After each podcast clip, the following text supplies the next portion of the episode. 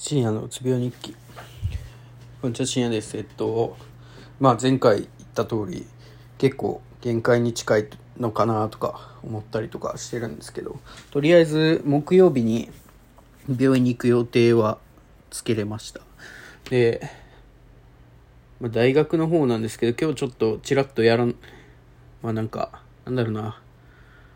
まあやらないといけないこと一瞬そんな時間かかんないんですけど行ってえっ、ー、と、まあ、そのついでに食堂で飯食って帰ってきたんですけど、まあ、実質1時間もいなかったかな、学校に。まあ、すぐ帰ってこれて、で、まあ、なんか、調子いいなと思って、えっ、ー、と、まあ、ちょっと、いろいろ家でできることをやってたんですけど、やっぱ、まあこれ自分でそうやって考えちゃってるからっていうのもあると思うんですけど、あんまり調子良くなくて、一旦3時ぐ、1時半から3時ぐらいまで動いて、ちょっと30分ぐらいアニメ見てました。で、もう1話2話ぐらいは見てから戻ろうかな。4時ぐらいに戻って5時ぐらいまでやってそっからまあは何もしないっていうことにします。明日ちょっと学校に行かないといけないんで後輩のなんだろう指導というかあれで行かないといけないんでそのためにちょっと温存したいと思います。でここからちょっと話変わるんですけど今後の過ごし方としてまあとりあえず木曜日にえっ、とまあ主治医の先生といいますか精神科の先生と相談して今後の内容というかやっていく、うん、なんだろうな、今後どうするかっていうのをちゃんと決めていこうかなと思ってます。で、えー、っと、それで、まあなんか、休むというか、えっと、なんだろうな、いつも毎日だらだら過ごして、えっと、なんか、なんだろうな、精神的にずっと部屋の中暗い中でずっとアニメ見たりとか YouTube 見たりとかしてて。でまああんまりいいことがないからどんどん気分も沈んでいくなと思ってたんですよね。なんでまあなんだろうな。自分にいいことをちょっとしようと思ってなんだろうな。えっと昨日だと夜ちょっと歩きました。でそれにまあそれはいいか。それとかえー、っと、あと昨日何したかな？あ、そう、病院に行った、あの、痔の方の病院に行ったっていうのは、まあ一歩良かったことというか、まあこれで、その、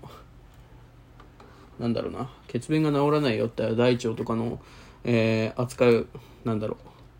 う、が悪いっていう可能性があるんで、また病院に行かないといけないと思うんですけど、まあ一個その、自分の不安っていうものを取り除くために動いたっていうところで、えー、いいことをしたのかなというか、と思ってて、